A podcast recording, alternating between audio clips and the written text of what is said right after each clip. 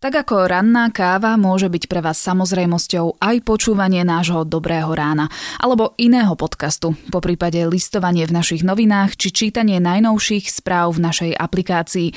Toto všetko by sme ale nemohli robiť bez našich predplatiteľov. Staňte sa nimi aj vy a podporte našu tvorbu na zme.sk lomka podcast. Ešte raz zme.sk lomka podcast. Ďakujeme.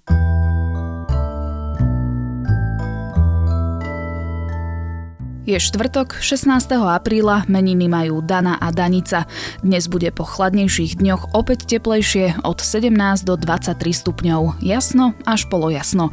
Počúvate Dobré ráno, denný podcast denníka Sme, tentokrát s Janou Mačkovou. A dnes si naši kolegovia pre vás pripravili ďalšie online školenie. Ukážu vám, ako na online marketingovú stratégiu vašej firmy. Viac informácií nájdete na zmekonferencie bodka es ká. Keď máte nekonečné dáta, nič vám nebráni počúvať podcasty non-stop od rána do večera. A to úplne bez obáv, že si ich prečerpáte. Preto všetkým našim zákazníkom s paušálom prinášame nekonečné dáta zadarmo aj v apríli. Nech si môžu vypočuť aj tento podcast na náš účet. Zostaňme v spojení. Telekom, sponzor podcastu Dobré ráno.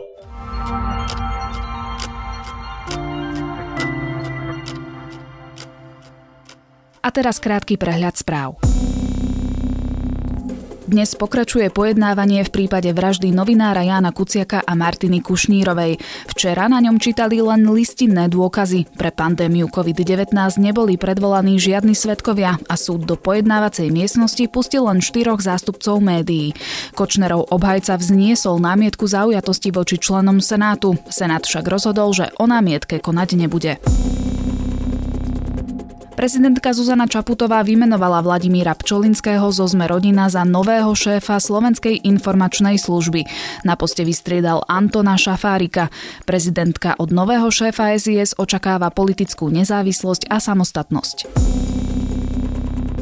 Podpredsedníčka vlády pre investície a informatizáciu Veronika Remišová zruší dve predražené verejné obstarávania. Prvé z nich mala bývalá vláda vyhlásiť len dva dni pred vymenovaním novej vlády. Tender za takmer pätnásť miliónov eur sa podľa Remišovej dá vykonať za štyri milióny. Festival Pohoda sa tento rok pre koronavírus neuskutoční. Náhradný termín je až na budúci rok od ôsmeho do desiateho júla. Všetky vstupenky z tohto roka zostávajú v platnosti. Kapely ako Metronomy, The Libertines či Wolf Alice potvrdili svoju účasť aj na nasledujúcom ročníku. Americký prezident Donald Trump zadržal platby pre Svetovú zdravotníckú organizáciu. Tvrdí, že nezvládla situáciu okolo pandémie nového koronavírusu, šírila o víruse dezinformácie a prispela k jeho globálnemu nárastu. Viac správ nájdete na zme bodka es ká.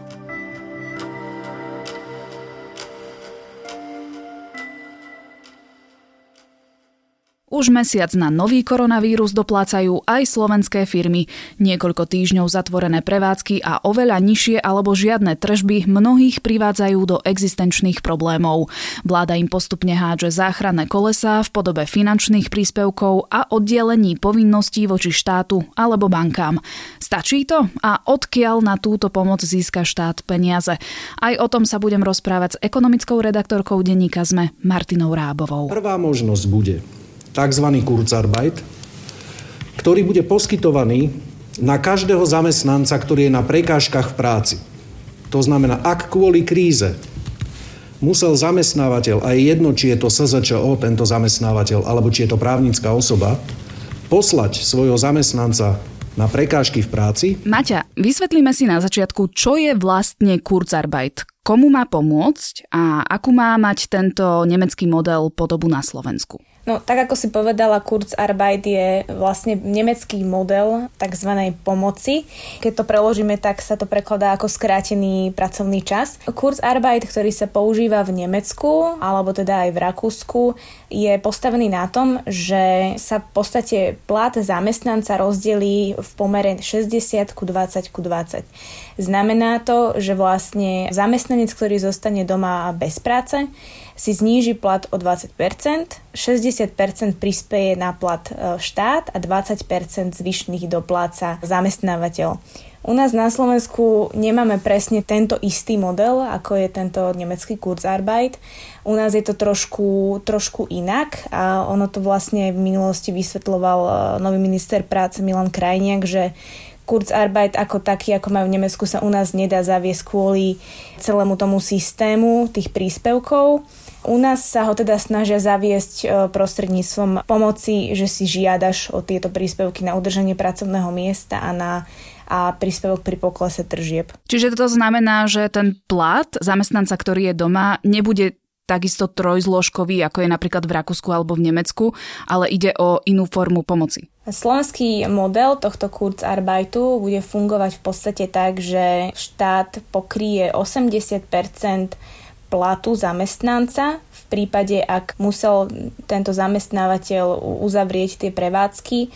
A v prípade, ak takýto zamestnávateľ, ktorý musel na základe rozhodnutia vlády uzavrieť prevádzky, ale majú v kolektívnej zmluve dohodnutý, dohodnutú nižšiu náhradu mzdy, ktorá môže byť teda najmenej šesťdesiat percent, už menej to nemôže byť, tak aj v takomto prípade vlastne preplatia plnú sumu tejto mzdy zamestnávateľovi.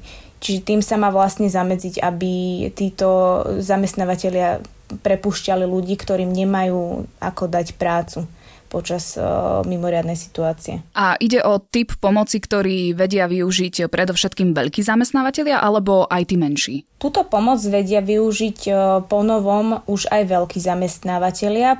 Pôvodne bol tento príspevok na udržanie pracovného miesta určený najmä pre menších, teda malé a stredné podniky. Bol tam určený limit, uh, ak sa nemýlim, tak to bolo dvestotisíc uh, eur mesačne.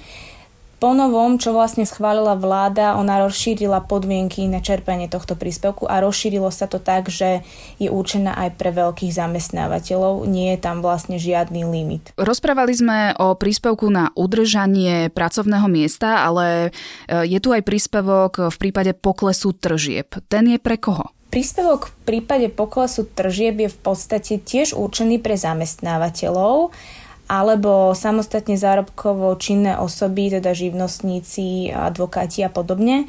V podstate každý, kto musel z nejakého dôvodu kvôli kríze obmedziť alebo prerušiť svoju prevádzku, svoje podnikanie, ale nemá to z nariadenia vlády, ako napríklad kaviarne, reštaurácia a podobne, tak si môže požiadať o tento príspevok. A on je vlastne odstupňovaný podľa toho, ako veľmi poklesli tržby tomu konkrétnemu zamestnávateľovi. Tento príspevok si vlastne pýta zamestnávateľ na každého zamestnanca, môže si teda na každého zamestnanca. A maximálna výška tohto príspevku je päťstoštyridsať eur na jedného zamestnanca mesačne pri poklese tržieb. Ako vláda pristupuje k živnostníkom alebo k malým firmám, poprípade jednoosobovým SROčkám? Treba povedať, že v tej prvej vlne pomoci sa myslelo najmä na takých klasických zamestnávateľov, malé stredné podniky a teda dorábali sa tie veci, ktoré boli určené pre veľké firmy a zároveň sa vlastne vychytali aj presne ako hovoríš živnostníci ako jednotlivci, ktorí napríklad neplatia odvody, lebo napríklad im nevznikla povinnosť, alebo si prerušili živnosť. Takisto sa v týchto nových pravidlách schválila pomoc aj pre jednoosobové SROčky. Ono vždy asi budú vyskakovať ešte nejaké jednotlivé prípady, respektíve kategórie tých podnikateľov, na ktorých sa pozabudlo. Čiže rozumiem tomu správne, že živnostník, ktorý si neplatil sociálne odvody, lebo napríklad ešte nemusel, bude môcť získať pomoc od štátu napriek tomu, že teda tie odvody neplatil? Ja tomu rozumiem presne takto, ako hovoríš, lebo v podstate aj v prvých, v prvých podmienkach pre túto pomoc, keď sa schvaľovalo pred týždňom alebo dvoma, tak bolo určené, že o pomoc či už na udrženie pracovného miesta alebo na príspevok pri poklese tržieb môže žiadať ten podnikateľ, ktorý začal najneskôr podnikať prvého februára. To automaticky vlastne znamená, že ak si es zet čé o a začala si podnikať toho prvého februára, tak si ešte asi neplatila tie sociálne odvody. A oni to v podstate ale vychytali túto jednu kategóriu a hovoria, že jasne povedali, že môžeš o to požiadať, aj keď, si, aj keď ti nevznikol ten nárok. Lebo ty si mohla začať podnikať v decembri ale v podstate tebe dokážu povedať výšku odvodov sociálnych, až keď si podáš to daňové priznanie. Vieme si aj povedať výšku tej pomoci pre živnostníkov a jednoosobové SROčky, ktoré teda neplatili odvody? Táto výška je určená na dvesto desať eur mesačne. Za marec, kedy vlastne bola od polovice marca vyhlásená mimoriadna situácia, tam je to v polovičnej výške a to je sto päť eur mesačne. Došlo aj k zmenám pri konkurze a exekúciách. A k tomu rozumiem správne. Firmy, ktoré v tejto kríze nebudú schopné uhrádzať faktúry, nemôžu byť poslané do konkurzu, alebo si od nich obchodní partneri vymáhate pohľadávky exekútorom. Je to tak? V utorok vláda schválila zákon, ktorým sa zavádza akási taká ochranná doba alebo ochrana pre tých podnikateľov, ktorí nezvládajú sa platiť nejaké faktúry a v podstate oni, keď si požiadajú o túto ochranu, tie pravidlá ešte budú, budú známejšie, keď schváli túto zmenu aj parlament a nadobudne účinnosť, tak nemôže prísť nejaký veriteľ a poslať tú firmu alebo toho podnikateľa do konkurzu. Vláda má tento týždeň predstaviť aj opatrenie, ktoré sa má vzťahovať na nájmy. Taká reštaurácia napríklad môže získať podporu na udržanie pracovných miest alebo príspevok pri poklese tržieb, ako sme sa o nich rozprávali, no nájom musí platiť každý mesiac. Ako by mohol tento systém pomoci vyzerať? V podstate minister práce Milan Krajniak už avizoval, ako by mohla pomôcť pre podnikateľov, ktorí musia platiť tie nájmy a majú zatvorené prevádzky, ako by mohla tá pomoc vyzerať. V hre sú v podstate dva spôsoby. Jeden z nich je, že by sa ako keby platenie nájomného odložilo, až kým kríza nekon- neskončí. A druhý v podstate by mohol byť založený na tom, že časť by platil nájomca, časť štát, a časti by sa vzdal prenajímateľ. Hej? Že je to taký ako keby veľmi podobný model ako, ako pri tom Kurzarbeite, že, sa, že by sa rozdielil ten nájom na tri časti.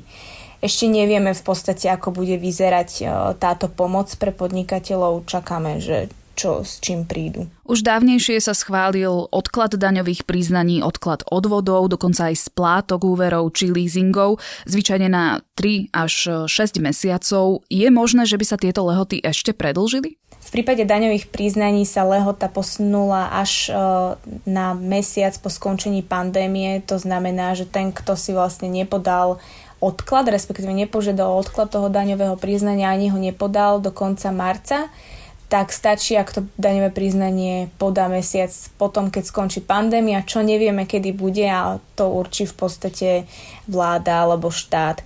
Čiže čo sa týka odkladov, splátok v bankách, tam si môže človek odložiť na najviac o deväť mesiacov tie splátky.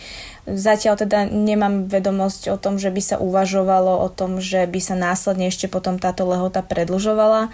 Čo sa týka napríklad odvodov do zdravotnej a sociálnej poisťovne, tam sa odložila lehota zatiaľ pre marcové odvody do konca júla tohto roka, avšak počíta sa s tým, že vláda môže ďalej vydávať nariadenia, ktorými bude ako keby predĺžovať lehoty na platenie odvodov napríklad za apríl, máj a podobne. Ako na tieto opatrenia reagujú ekonómovia a samotní podnikatelia, či už teda tí veľkí zamestnávateľia alebo drobní živnostníci? Sú podľa nich opatrenia dostatočné? Tak osobne si myslím, a teda aj z toho, čo, som, čo sme sa rozprávali s rôznymi podnikateľmi alebo keď nám aj čitatelia píšu, tak skôr vládne taký chaos, pretože tým, že vlastne sa za pochodu tie opatrenia zavádzajú a rozširujú sa pravidlá pre tie rôzne pomoci, tak je náročné pre nich sa v tom zorientovať. Čo sa týka, že či sú dostatočné tie opatrenia, každá pomoc je dobrá, hej, aj to, že vlastne teraz sa rozšírili tie podmienky, že aj veľkí zamestnávateľia môžu čerpať ten príspevok alebo jednoosobové SROčky či dohodári.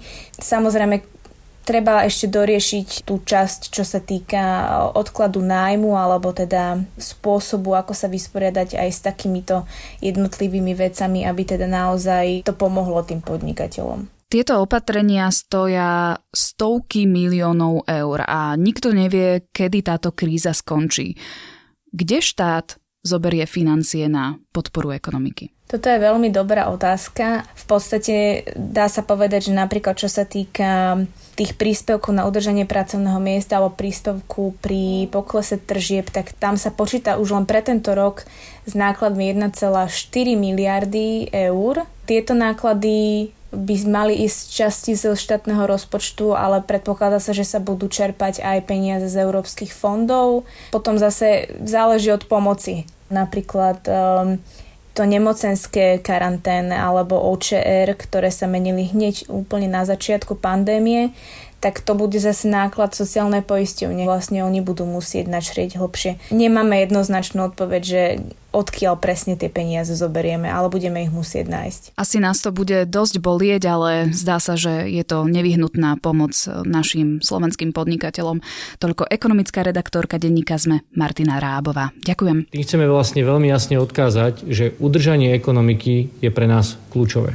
Pre nás je veľmi dôležité, aby práve zamestnanci, ktorí pracujú vo firmách, vedeli v týchto firmách ostať do času, kedy sa opäť ekonomika začne rozbiehať, kedy sa začnú štartovať zahraničné trhy a kedy Slovensko bude potrebné, aby reagovalo veľmi rýchlo. Aj z komunikácie so zamestnávateľmi vieme, že pre nich dobrí pracovníci, ktorých majú dnes, že ich nechcú prepušťať. Že ich chcú si nechať, pretože vedia, že práve o nich sa môžu pri nábehu ekonomiky opäť oprieť.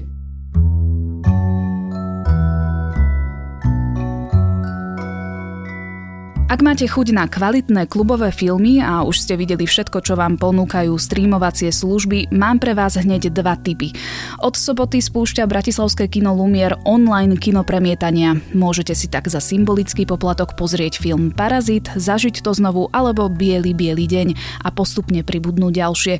Do soboty je však veľa času, čiže skúste si pozrieť aj ponuku filmov od Asociácie slovenských filmových klubov.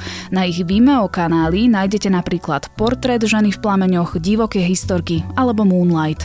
To je na dnes všetko, počúvali ste Dobré ráno, denný podcast denníka SME. Sprevádzala vás ním Jana Mačková. Do počutia zajtra.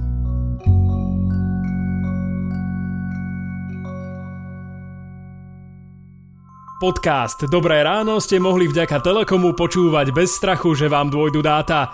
Aj v apríli prinášame všetkým našim zákazníkom s paušálom nekonečné dáta zadarmo. Telekom, sponzor podcastu Dobré ráno.